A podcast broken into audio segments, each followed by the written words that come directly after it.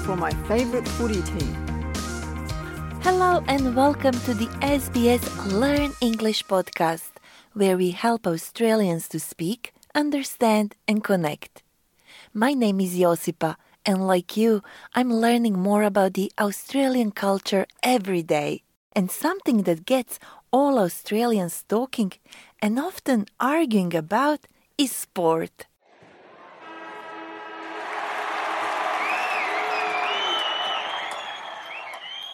So today we'll practice how to talk about one of the country's most popular games, Australian rules football, which is the game played in the professional Australian Football League, commonly called AFL or Aussie rules.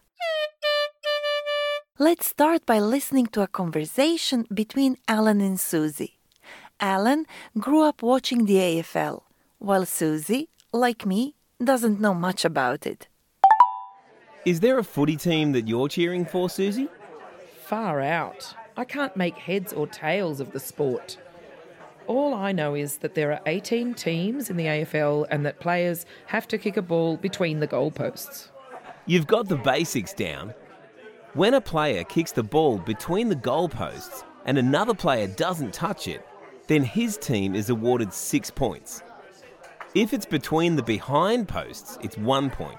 There's so much to learn. Can I pick your brain about it? When I first heard my friends talking about footy, I thought of football as soccer. But in Australia, footy refers to soccer, rugby league, rugby union, or Australian rules football. But for today, when we say footy, we are referring to AFL, a contact sport that has the highest spectator attendance and television viewership of all sports in Australia. Now, let's practice some valuable phrases when talking about sport. Alan asked Susie what footy team she was cheering for, and she replied, Far out. I can't make heads or tails of the sport. Far out is a common expression that is similar to wow. It can be used to express surprise, amazement, or even shock. I can't make heads or tails of the sport. When you can't make heads or tails of something, it means you are confused by it. For example, I can't make heads or tails of this instruction manual. Or, I can't make heads or tails of your handwriting. Susie also said, All I know is that there are 18 teams in the AFL and that players have to kick a ball between the goalposts. There are 18 teams in the AFL. Each team has 22 players, but only 18 of them play on the field. The objective of the game is to kick the oval shaped ball between the posts at the end of the field. Alan then gave us a phrase we can use in many everyday situations. He said, You've got the basics down. When you get the basics down, it means you know the basic information about something. For example, I could say, I'm new to gardening, but I've got the basics down. Alan also said, If it's between the behind posts, it's one point. In Aussie rules, there are no goal nets at the end of a field. Instead, there are four goalposts, which is made of two taller posts in the middle, while the behind posts are the shorter outer posts at each end of the field. And points are scored by kicking the ball between the posts. Now, to be completely honest, I can't even pretend to understand how the AFL scoring system works. But don't worry, I have invited a special guest for this episode so we can pick his brain about it later on. By the way, to pick someone's brain about something means to ask them for information about something that they know a lot about. So you could say, Can I pick your brain about it?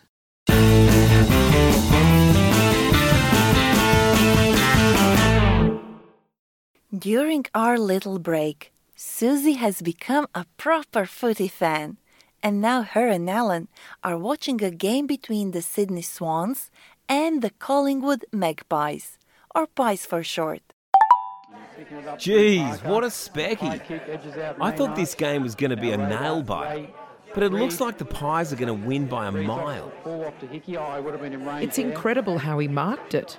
Pies have a lot of frequent flyers on their team, while Swans are making a hash of it. And he sends it deep. You know, I'll always barrack for the Swans, but this year, it's not easy to be their supporter. I think the Cats are going to win the whole thing. They're the favourites. Oh, yes, they've been blowing away the competition.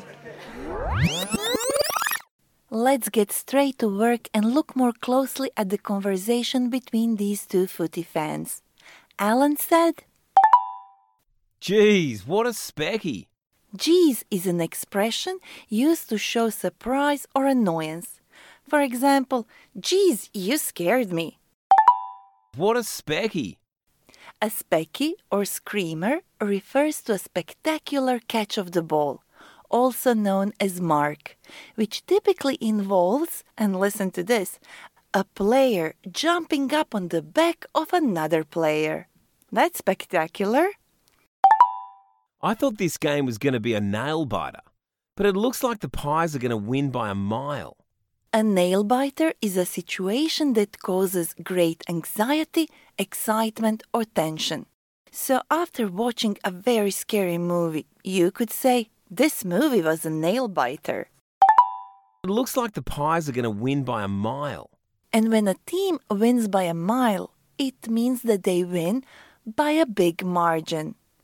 Susie then said, It's incredible how he marked it. A mark is the catch of a kicked ball which earns the player a free kick. So, when a player takes a big mark by jumping up on the back of another player, you can say, What a screamer! Pies have a lot of frequent flyers on their team, while Swans are making a hash of it. Frequent flyers are players who take lots of screamers or speckies. And if a Aussie rules team is making a hash of it, it means they are making a lot of mistakes. Alan then shared who he was cheering for and said, You know, I'll always barrack for the Swans. To barrack in footy means to cheer for a particular team. So you could start your next footy conversation by asking, Who do you barrack for? I think the Cats are going to win the whole thing. They're the favourites. In sports, when a team or athlete is predicted to win, they are referred to as the favorites. We also heard Susie saying, They've been blowing away the competition. To blow away the competition means to defeat everyone. For example, he blew away the competition and won the gold medal.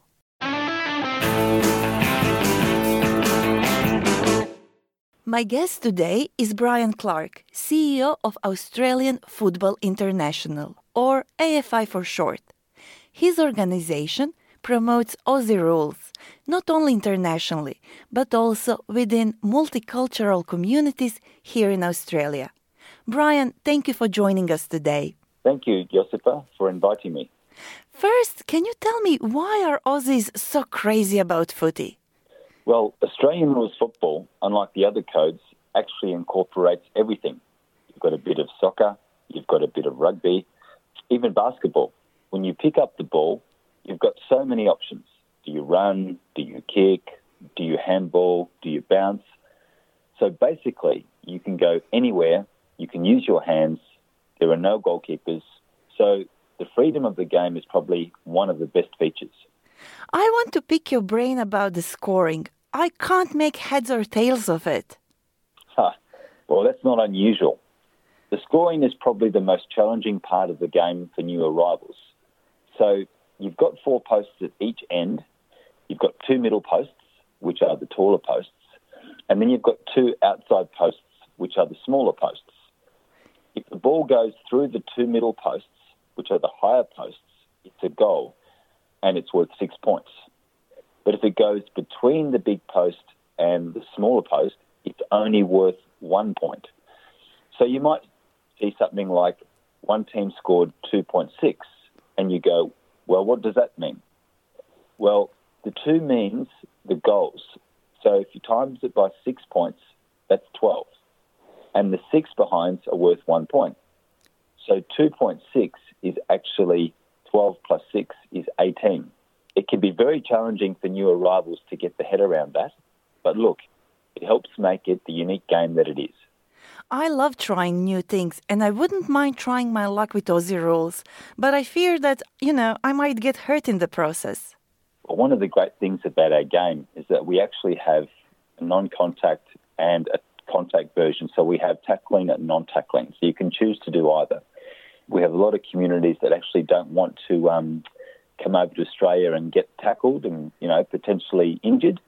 So the non-contact version is a lot of fun to play. You're still kicking, handballing, bouncing, marking, and we're replacing the tackle with the touch.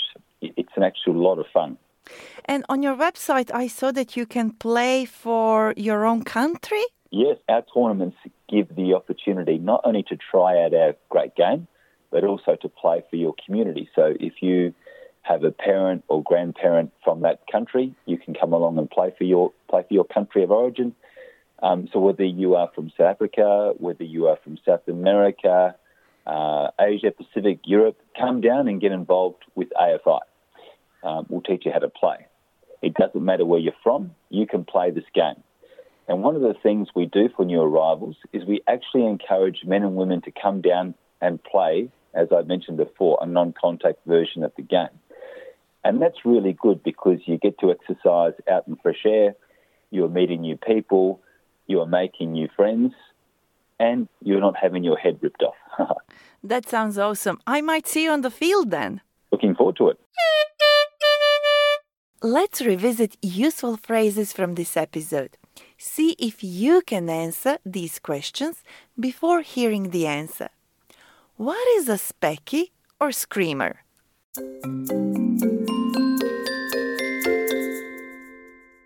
A specky or screamer refers to a spectacular catch of the ball, also known as a mark, which typically involves a player jumping up on the back of another player.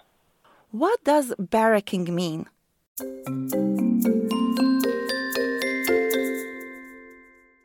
In footy, barracking means to cheer, give support and encouragement to a particular team. We heard different phrases we can use when talking about sport. Is there a footy team that you're cheering for? Far out. I can't make heads or tails of the sport. I thought this game was going to be a nail biter, but it looks like we'll win by a mile. They've been blowing away the competition. We also heard different ways to talk about the AFL. Geez, what a specky. It's incredible how he marked it. I'm barracking for this team. That's all we have time for today. Now head to sbs.com.au slash learn English and test your listening and understanding skills with our quiz. There you can also find additional learning notes and transcripts. And if you would like to get in touch with us, send us an email learnenglish at sbs.com.au or reach out on Facebook. We are SBS Learn English. Thank you for listening. You've been listening to an SBS Learn English podcast.